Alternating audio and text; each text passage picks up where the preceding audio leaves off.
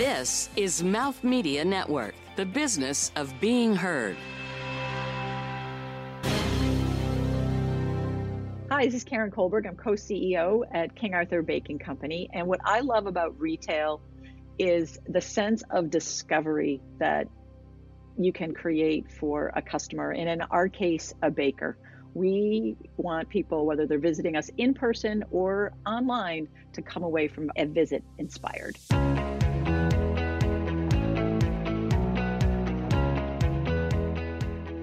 From New York City, you're listening to Retail is Your Business, covering the intersection of innovation and business in the retail industry.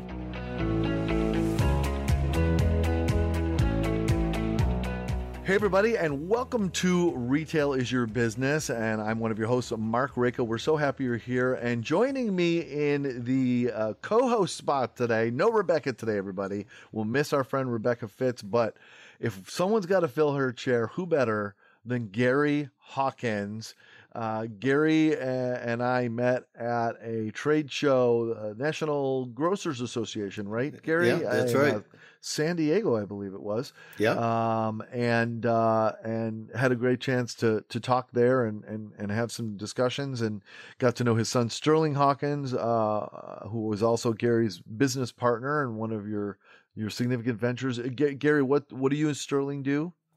So our uh, company CART helps uh, connect the retail industry to new innovation. Uh, you know, all the new technologies that are flooding in uh, to change the way people shop, the way retailers do business, the way manufacturers go Yeah. to market.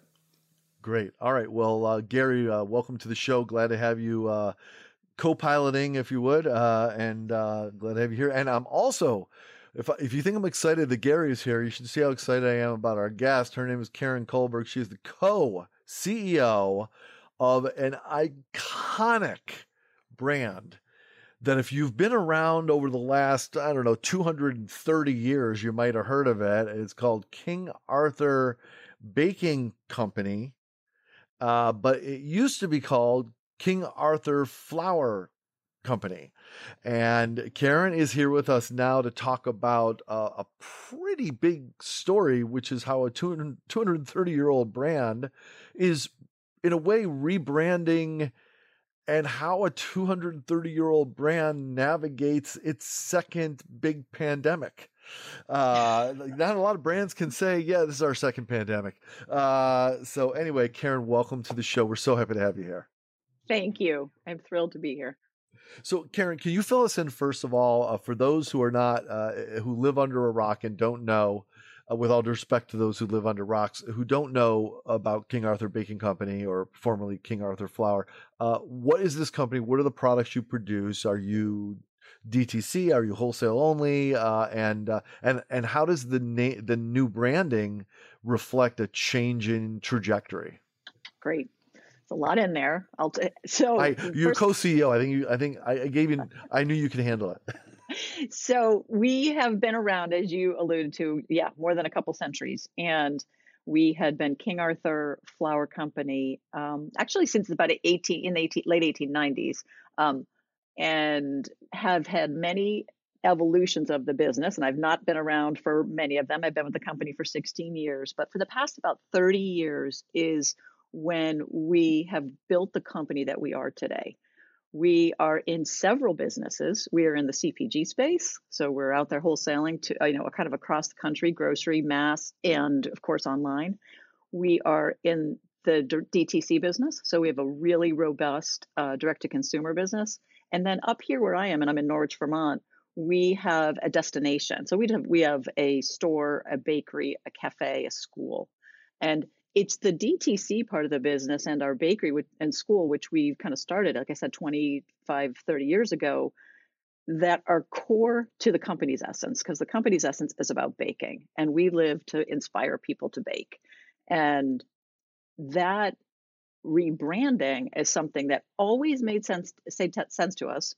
We've been around a long time. We may not move so quickly, but over the past 18 months, we said, you know, it's time to make this change because it's really setting up the platform for our next, whether it's 20, 30 or two years or two centuries. King Arthur Baking Company really frames what we're about.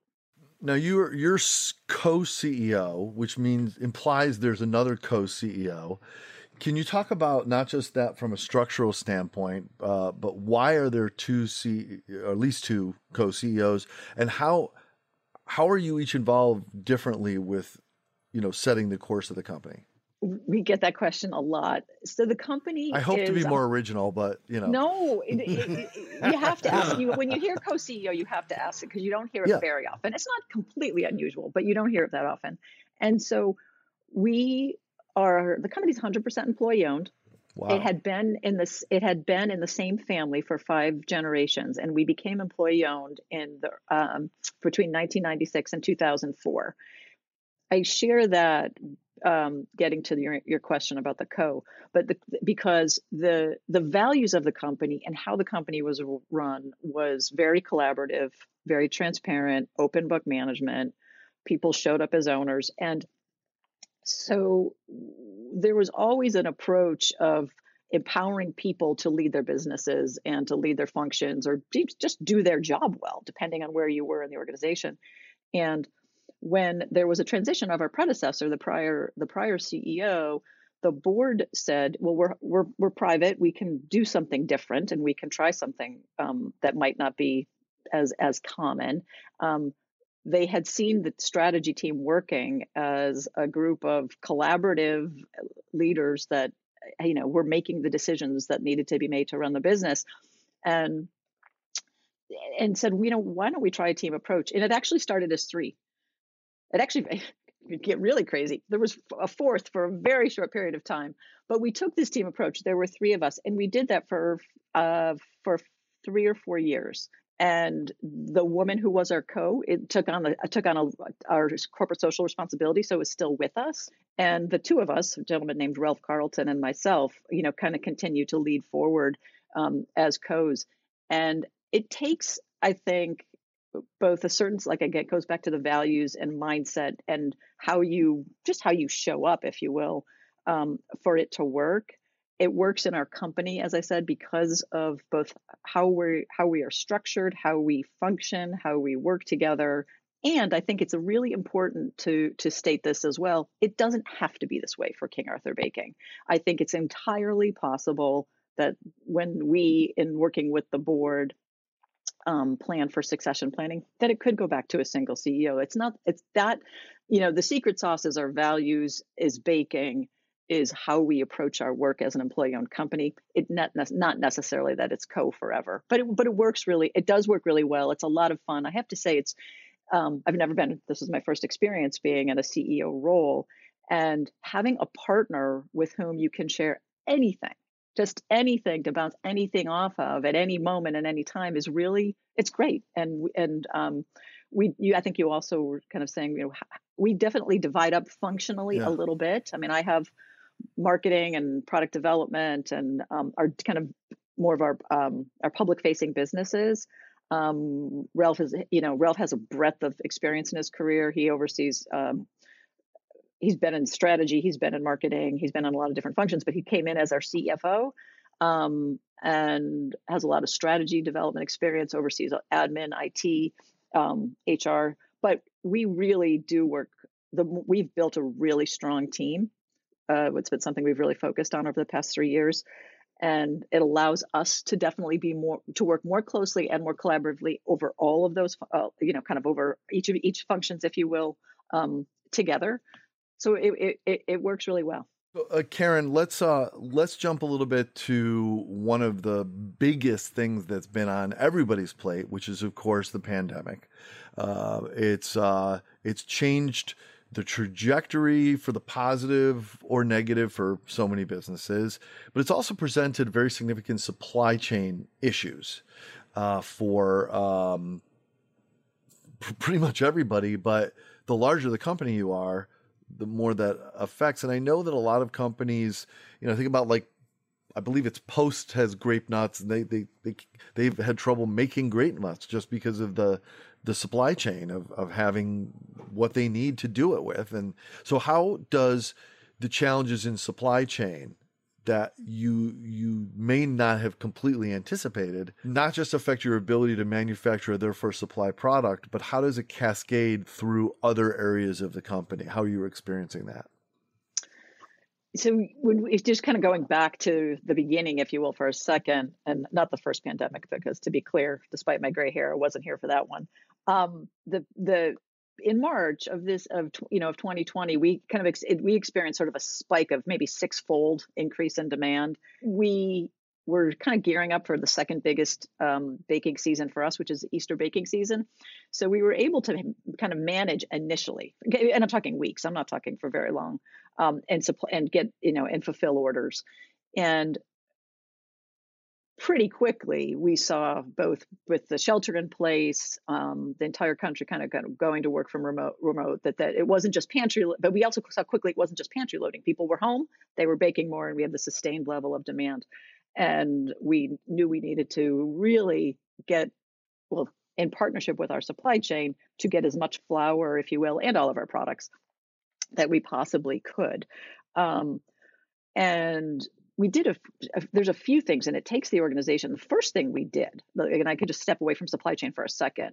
The first thing we did in order to be able to respond because like i said the demand was again like nothing we nothing anybody really had imagined um, we you know we established this working group that met daily to begin with of cross-functional leaders and kind of tapered off over time so that you were dealing with the employees first in meaning is everybody safe and does everybody know what they need to do, how to do it, how to work remotely. Do you have a chair, etc. You can just imagine just the the company went from for all the jobs, all the administrative jobs that could be from home to go from home in a week's time. And because the demand was there that that I want to talk about and how we handled it, you needed the folks who were basically uh, you know kind of our operations team that is working to get the flour from the mills to the customers. You needed them home working safely comfortably knowing what they needed to do and you're kind of independent you know all of a sudden you don't have a team that you're kind of surrounded by all day long so that happened and we quick you know we quickly had to ration so the first thing you do is you say are we going to keep selling everything? Because you can't you can't supply everything. So some skus we just had to make unavailable and choose not to produce anymore so that we could focus on what i'll call our signature flours. We went to we don't own our supply chain so it's built on you know it's there's we have contractual relationships with mills around the country and deep long relationships with them uh, but we weren't the only customer out there looking for additional capacity. Uh, so we got all the capacity that we could. You, we were, you know, there were shifts being added. There were, we were kind of tapping into new lines of production. So we added two SKUs. We added a three pound SKU in a plastic bag, which is something we'd never done before. And we also, which is not, it's the fastest one we could get. We, but not the ideal for bakers, which are who are our customers. So then we, we right behind it were eight pound um, bread and all-purpose flour, which are our two top performing and most important SKUs.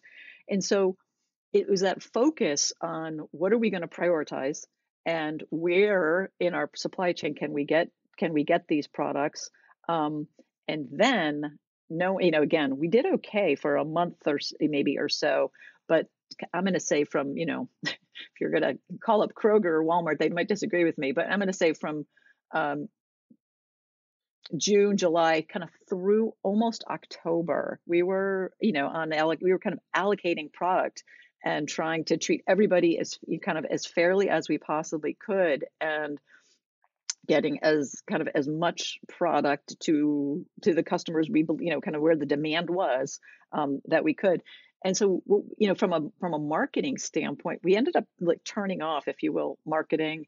And no no no i don't know that many categories were promoting at that time. The, you know there was there was no more promotion and um, because really we were just trying to get the product on shelf. And, and the, the empty shelves that we saw didn't subside uh, yeah until probably mid to late october Karen, uh, you know, certainly understand the spike and the increase in business you saw on the retail side. I'm curious if you saw a similar spike on your DTC business and what that looked like. It was very similar, actually, in the sense that it, you know the numbers that when you start talking percentages, when you're sort of five to six times, they almost become you know mean, mean not meaningless, but hard to wrap your head around. And yes, our direct to consumer business saw that, you know, two, three, four times um, spike and sustain. I, I, don't actually spike is not necessarily the right word because it sustained itself. Yeah. We kind of we took a step and then the business just went. It didn't stay at six times, um, but even to, to to this day, as we sit here, you know, kind of chatting in February, um, our DTC business is you know running you know one and a half to two times um, you know kind of prior year, and we had to make the similar decisions which uh, around what are we going to make available? What are we not going to make available? Yeah. And this was, and it wasn't, it was almost harder, well, easier to make because there's some smaller volume. Our DTC business is smaller than our wholesale business. Yet at the same time, when you think about baking as our core and we're having to make choices about again small volume products but key to what we do they're yeah. more they're more emotional trade-offs that are harder sometimes than the, just the pure financial yeah um, yeah so. so so interesting to hear your perspective as a, a brand uh, manufacturer around decisions you had to make almost were forced to make around assortment decisions and and you know discontinuing certain SKUs and so on uh, I know many retailers I've talked to of all sizes across the country over the last year uh, are going through a similar, have gone through and continue to go through a similar process of sort of assortment rationalization across a lot of categories. Are you seeing that continue, and are you seeing that from the retailer perspective uh, in your categories?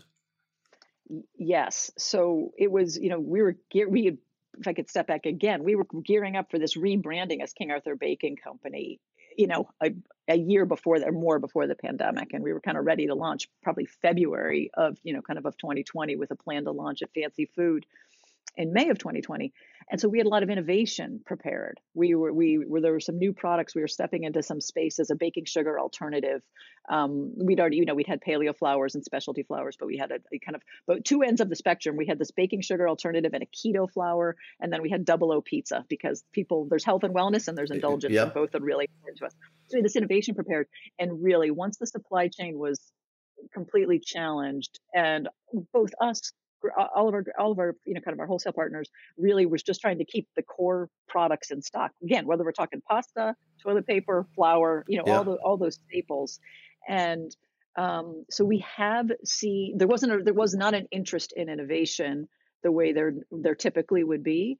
Um, we are seeing some of that starting to come back as we sit here you know kind of planning for for next year's uh, baking season if you will. We're gonna there's a look for us we're kind of kind of re emphasize and re, re, re-pitch some of those core products that didn't see the up you know kind of the the, the uptake that we'd uh, expected would you know kind of pre-pandemic the physical shelf is not endless right and so they i think are still going to be in that space of how much do i want to allocate to sort of new unproven concepts versus we've all learned how to shop online um, right. and therefore i think we're planning for and, and and expecting for you know a lot of our innovation to be on you know to be to be through e-commerce whether it's again through ours or or with our partners. Um, and maybe that's and that's the way where i think a lot of our innovation can be successful.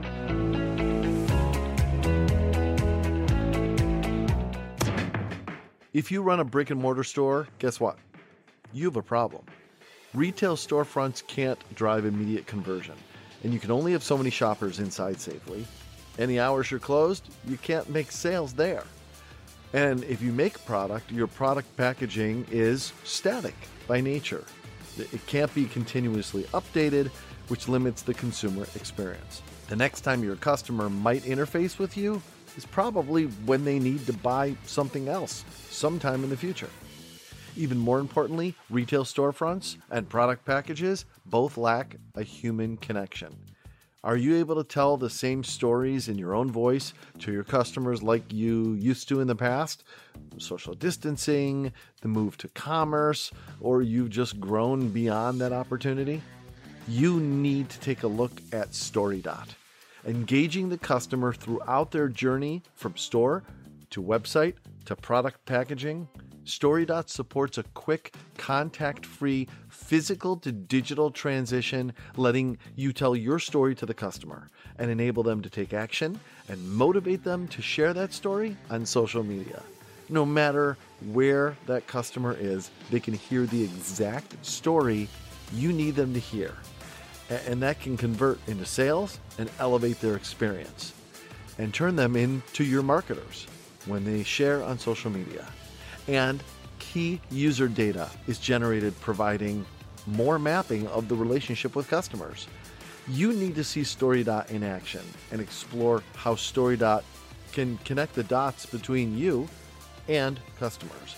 So visit www.storydot.com. That's www.storidot.com.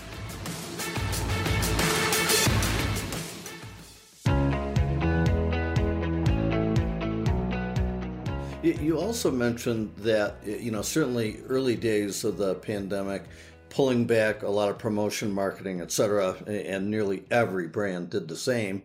Uh, you know, when you're worried about getting product on the shelf, you're not worried about what to uh, promote next week. Uh, but are you seeing promotional activity, marketing activity come back here, you know, towards the end of this past year and, and as we move into 2021?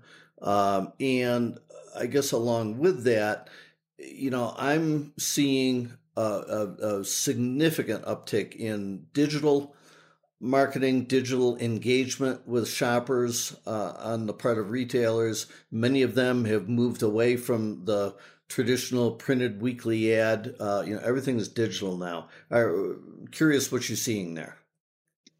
We absolutely kind of are seeing exactly what you described we stepped back into certainly promoting for baking season, sort of the October, November, December period, uh, and are continuing. You know, again, this is a slower time of year for us, for us, but we do gear up for that sort of Easter baking season, and I think we have opportunities to create more, you know, baking opportunities.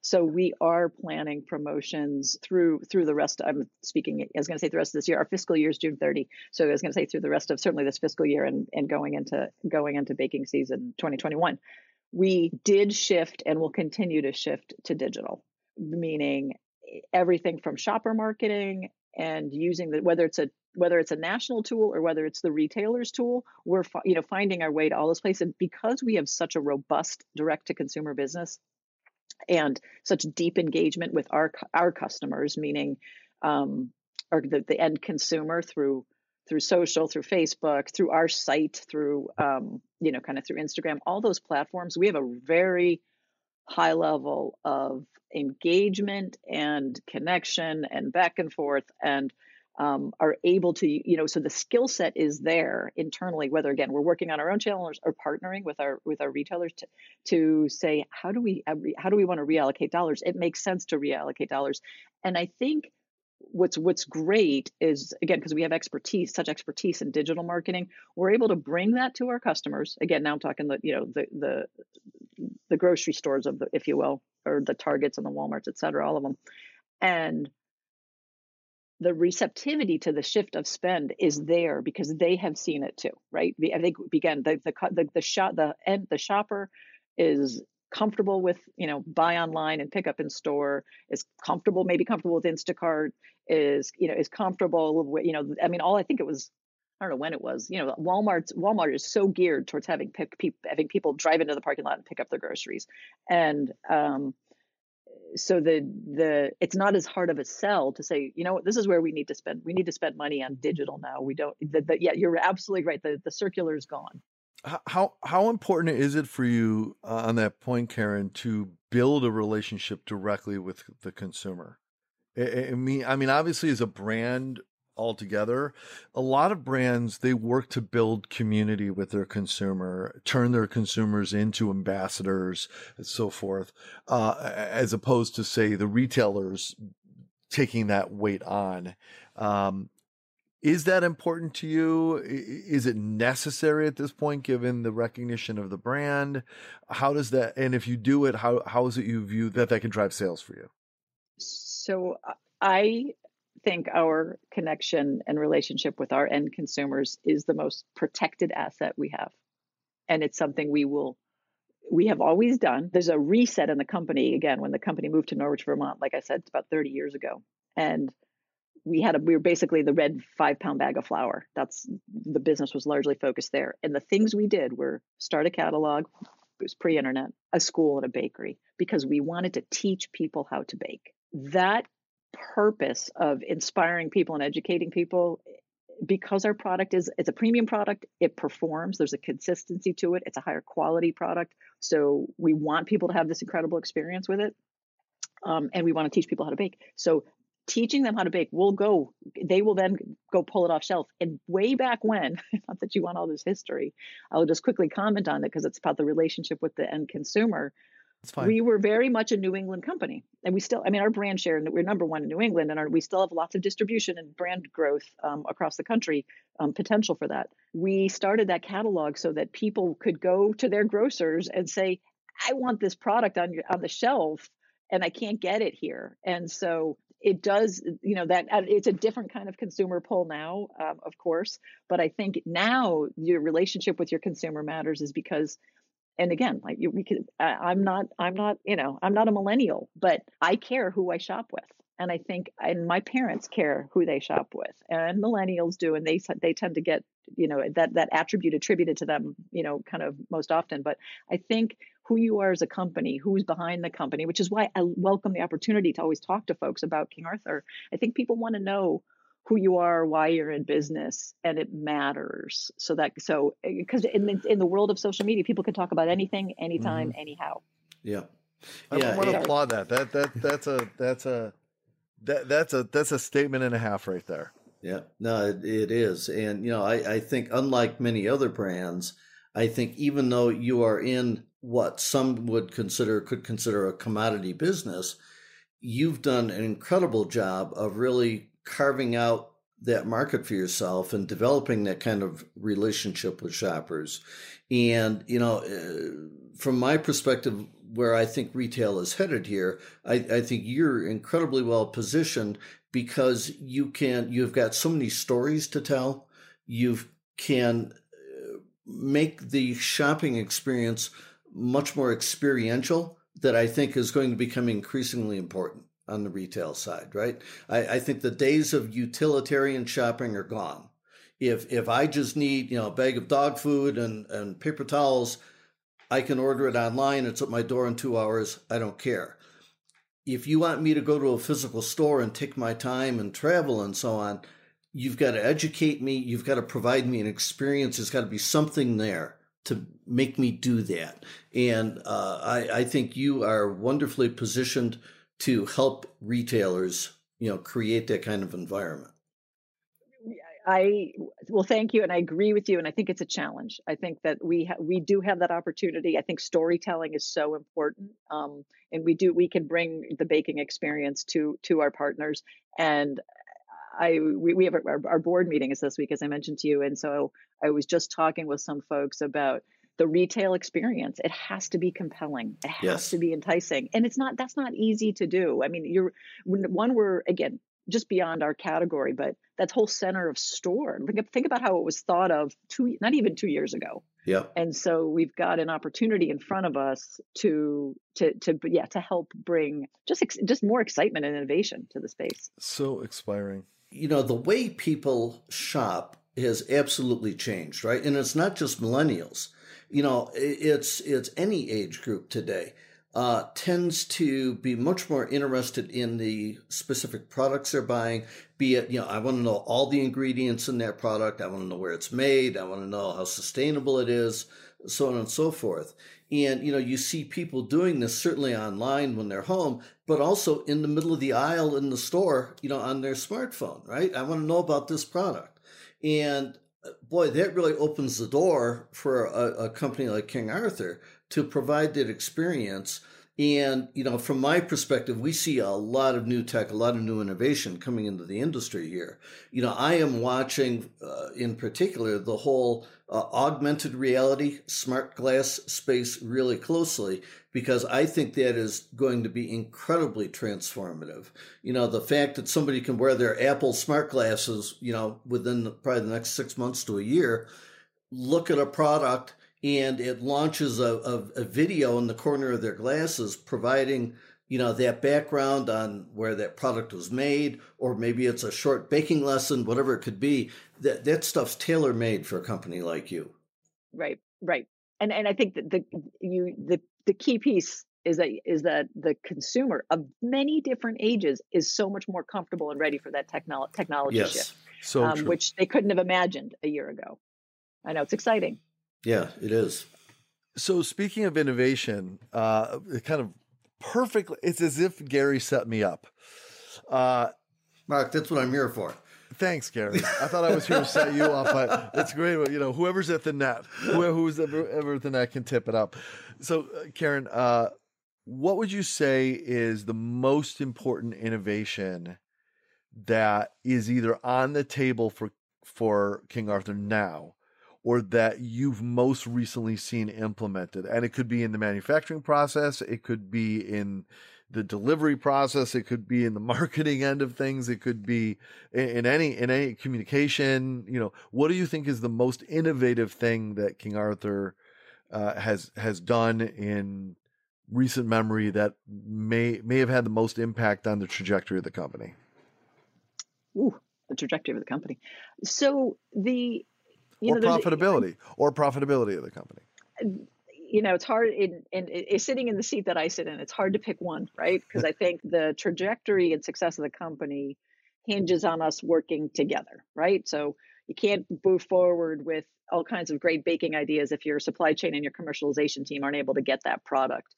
And so I think the most, if, but if, I were to pick one, what I would say in terms of how we've been the most innovative and what we will take forward from, you know, let's just say March 2020 forward, is the learning that we can move faster, smarter. And I was listening to, you know, we all listen to so many things now, and whether it's commutes or podcasts or whatever. And so I don't want to take credit for it, but it really resonated with me was do less better and I think we have real practical experience, and I think experience breeds confidence that we can do that. So we've got great innovation happening. We've got a supply chain that had to turn itself into a pretzel to get flour out there. Um, we've got a team of people. So the employees of this company, and I, you know, I, I get to sit here and talk with you. I am humbled every day by that level of effort that that that goes forth to service our customers big one. I'm talking whether they're stores or whether it's the end baker. We've got, you know, both of those. And so collectively, people have said, oh my gosh, we're King Arthur Baking Company now. We even hesitated whether, you know, do you relaunch amidst this? And I think it's really wonderful, of course, that we did. Um, and we have so much potential. And so everybody has risen to that occasion. And so I think it's innovating it's really being innovative in how you approach your job not just product innovation because oftentimes i think when you talk innovation you think products. Would you say you're a 230 year old startup? Did you see that?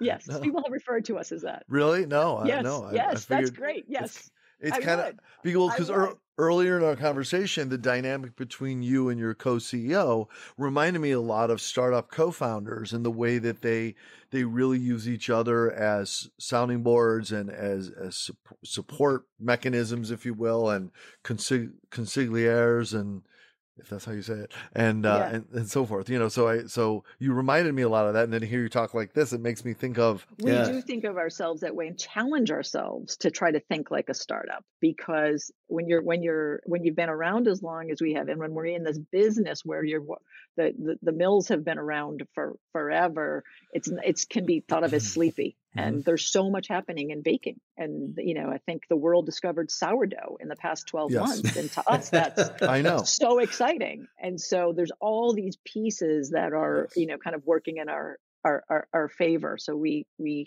have to be nimble and have to be creative and have to think like a startup and i i gotta tell you that is so refreshing to hear because i you know talk with, work with many companies across the retail industry, you know, from retailers, wholesalers, brand manufacturers, and so many of them, uh, eh, you know, wake up every day and oh god what's coming at me next? You know in this new world of innovation so much change and technology and so on and so many companies just want to bury their head in the sand or not want to deal with it.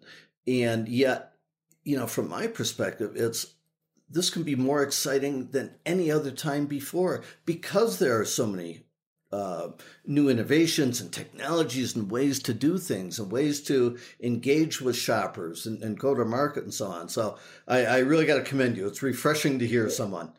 The other and uh, again, we're not doing it perfectly. Let me let me be clear, but I think the other thing that I would encourage folks to do and when i have this platform like this i like eh, there's also it's really important that businesses knowledge share to the extent that they can and so one of the things we have some newer we've we've had to hire eh, amidst our growth you know so there's folks folks that have been here a long time which is critical to our culture and wonderful and we've had to bring in new folks because we needed kind of skill sets that you didn't have time to build.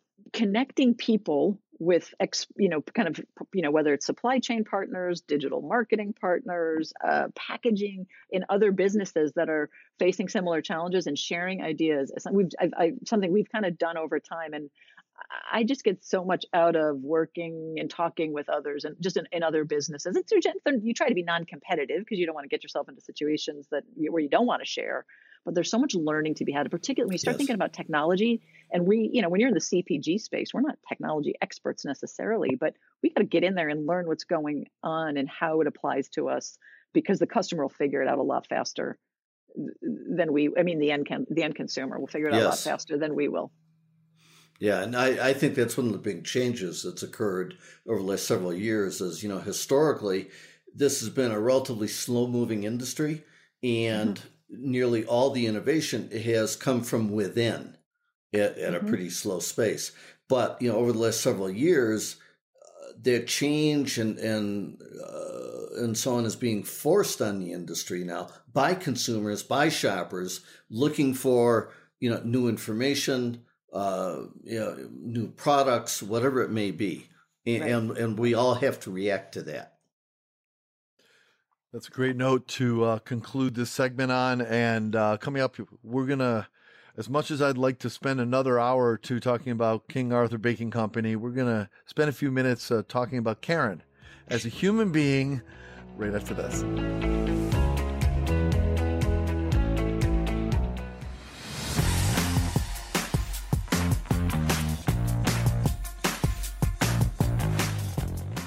Culture starts at the top and great customer experience, the only competitive strategy in today's world is fueled by great leadership. We hear and read this every day, but many brands don't drive customer first strategy. For those at the top who want to make that leap but don't know how, we'll learn from leaders who share what you must do to become customer centric. I am Liliana Petrova, and this is The One Thing. The One Thing Customer Experience from the Top is available on Spotify, Apple Podcasts, and wherever the best podcasts are found.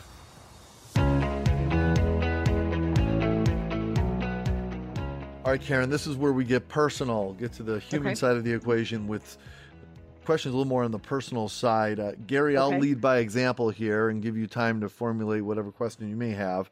Uh, these are all off the cuff. Uh, and I, love to ask you, uh, Karen, looking back in your life, we talked about storytelling a little bit at one moment here and how important that is for a brand, how important it is for King Arthur Baking Company as well. Uh, and frankly, as a co CEO, you're often having to do storytelling, whether it's with your board or whether it's uh, with your employees or whether it's out in the public.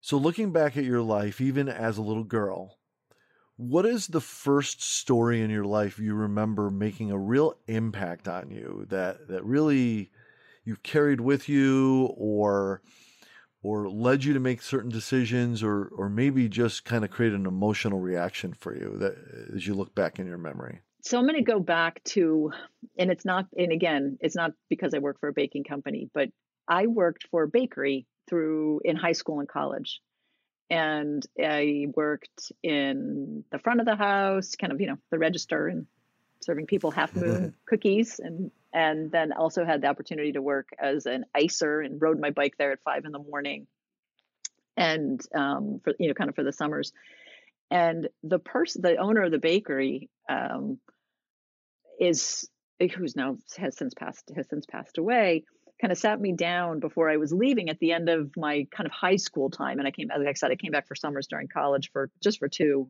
maybe just one. And um, he sat down and I appreciated the, he sat down and, and, and told, you know, kind of commended the work and the work ethic, which comes from my, my parents for sure. Um, and my grandparents, but recognized the effort and just took the time, didn't have to, but took the time to to tell me how much he appreciated the work that I did and talked about potential. And it's a conversation I can still, as as I sit here today, see it that meant a lot to me. Sorry, I get emotional because you know, I'm just this young kid and I'm kind of going off to college and I grew up in a small town and up to upstate New York. And I think that the, the recognition and the and the naming of the, the recognition of the work was a confidence booster. And I think it's important to help people uh, realize that the work they do is valued. And so it's it, it's stuck with me. Thank you. Thank you for sharing that, Karen. That was great. Yeah. Gary? Okay. Uh, so, Karen, have you always been involved in, in the food industry, or what were some of the other roles you've had over your career? no, you know, I haven't. So I, let's jump from the bakery. Started at the paper route. We won't go back to the paper route. Um, but after college, I worked for GE actually, hmm. um, hmm. and I think, you know, I, I referenced that, and I went from GE to, to to grad to business school, and then to the Gap, so the the clothing hmm. company. Hmm. Wow. And um, I reference GE a lot because, and you know, it's certainly not a stellar performer today out there if you're following the stock market or anything, but the training and the foundational work that I had as a person graduating from college in their financial management program, it was invaluable. I don't, not that my kids listen to me, but you know, you getting some really good work experience is so important. And um, anyway, so I not so to answer your question, no, not I loved okay. food, always passionate about food, wanted to get back to food, but that's not where I um, that's not where I started. Hmm. So GE and then the Gap you mentioned. So yeah, so wow. yeah, so and then I and I was at the Gap for I don't know, I guess nine years, but in merchandising. I okay. started there in financial planning, which was sort of the, you know, GE, finance, business school. Yeah. And I, you know, I was the first MBA student I think that the, the Gap might have hired. And there was a little bit of what do we do with this person? Um, but Gap is merchant run. And you, when you're a merchandiser at the Gap back in the day, and we're talking really a long time ago, um, you know, you were, you were a little general manager of your business. And that was what I really wanted to do. And so I, I, I, I kind of made my way into a merchandising function, and uh, I loved it. Oh, and and and and and really enjoyed it. And again, was living out in San Francisco at the time, and and uh, it was a it was both again amazing work experience and a wonderful place to live. Yeah, that, that's interesting. Free internet. and one of the responsibilities or things you oversee at King Arthur now is marketing. You mentioned, so re- really interesting that you know you come from uh, originally a financial background that is not maybe typically thought of as being the most creative uh, role in the world into you know through merchandising and marketing that does require creativity.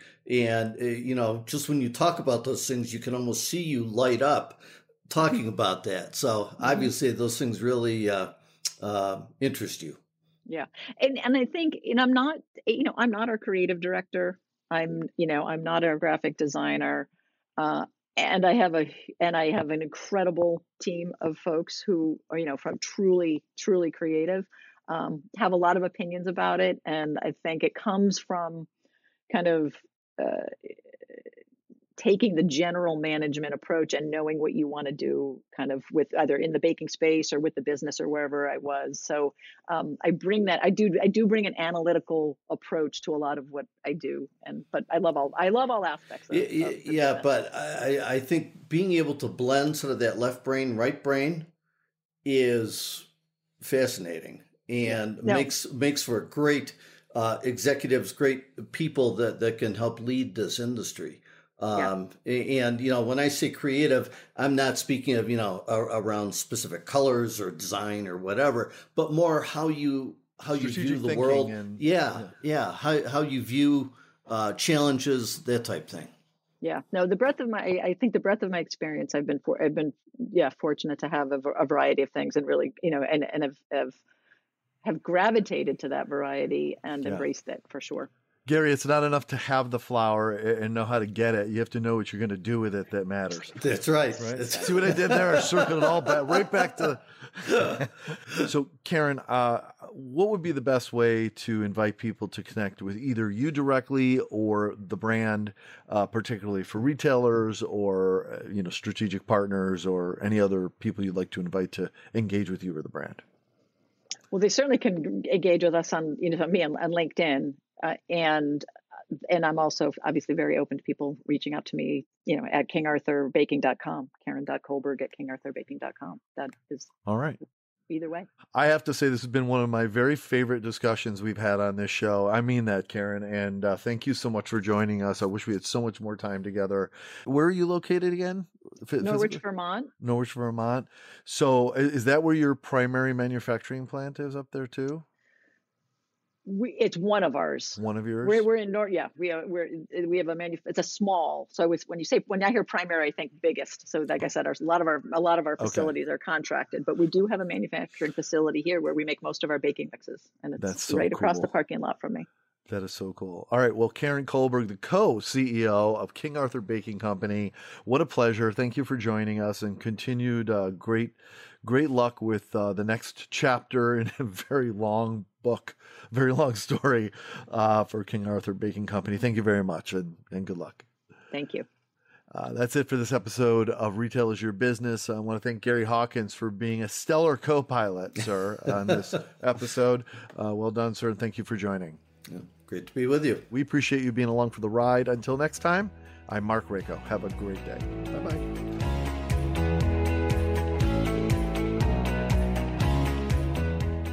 This has been Retail is Your Business, produced by Mouth Media Network. Copyright 2020. Your brand message can be on this show. Email us to find out more at podcast at mouthmedianetwork.com. Thank you for listening.